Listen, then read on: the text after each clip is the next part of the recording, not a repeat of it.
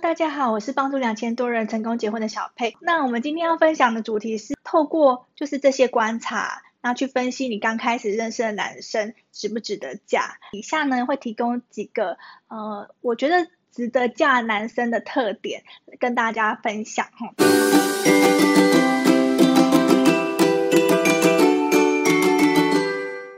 就是我觉得第一点就是你们是不是因为交往后。会更快乐，就是或是更进步。我觉得跟一个男生交往啊，不只是看他对你好不好，而是看你们两个在一起的时候是什么模样。那你们两个是不是更更成长更多啊？然后更积极啊，往更好的方向走，而不是说哎常常吵架，啊那整天分分合合，然后两个人都无所事事这样子，是不是变得更好？第二点，我觉得值得嫁的男生就是他必须要懂得尊重你，那他对你的爱要比。对你的要求还多，那他对自己很有主见，但是对你不要太有主见。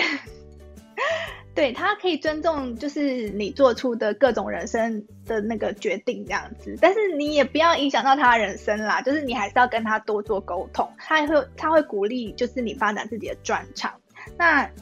现在的男生，就是我觉得如果他是一个尊重你的男生，这方面是值得嫁的男生其中蛮重要的因素。我觉得一个值得嫁的男生也要懂得包容你的优点和缺点。那他不仅是要喜欢你你的优点，那要连缺点都爱都包容。不过我觉得如果你的缺点让人家很困扰的话，譬如说喜欢往当众挖鼻屎啊、抠脚趾，拜托你 改一改，不要让人家他这么困扰这样子。还有就是他必须要跟你的家人就是相处和睦嘛，那就是懂得。爱你的家人，我们有个朋友，因为从小就是念的学学校都很好啊，那他认识的朋友也都是呃家庭环境还不错，可能成绩也不错的人。可是他跟他同一个环境的朋友交往的时候，他的朋友都会嫌弃他爸爸的工作，因为他爸爸是呃可能就是不是很强的工作，他可能就是一个警卫，那就是守护了大家，就是可能别人的爸爸都是哎做生意的老板啊什么的，那可能就会觉得说哎。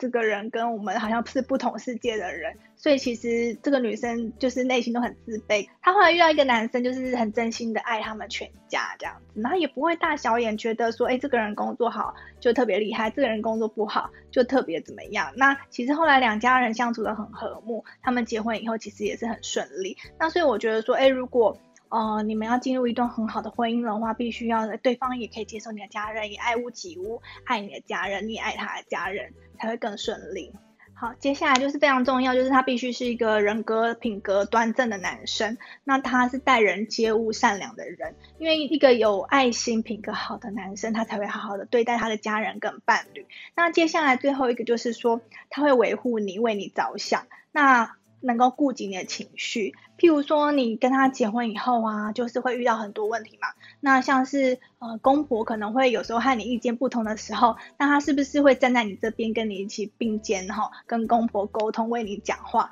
那还是说他其实是一个听妈妈的话的妈宝？那他如果遇到事情都躲在妈妈背后，然后要你自己去解决，那其实那样子会非常的痛苦。那所以说，如果他是一个能够维护你情绪啊，然后去关心你啊，然后去呃就是站在你旁旁边，然后跟你一起跟就是家人沟通的人的话，其实是非常难得的男生。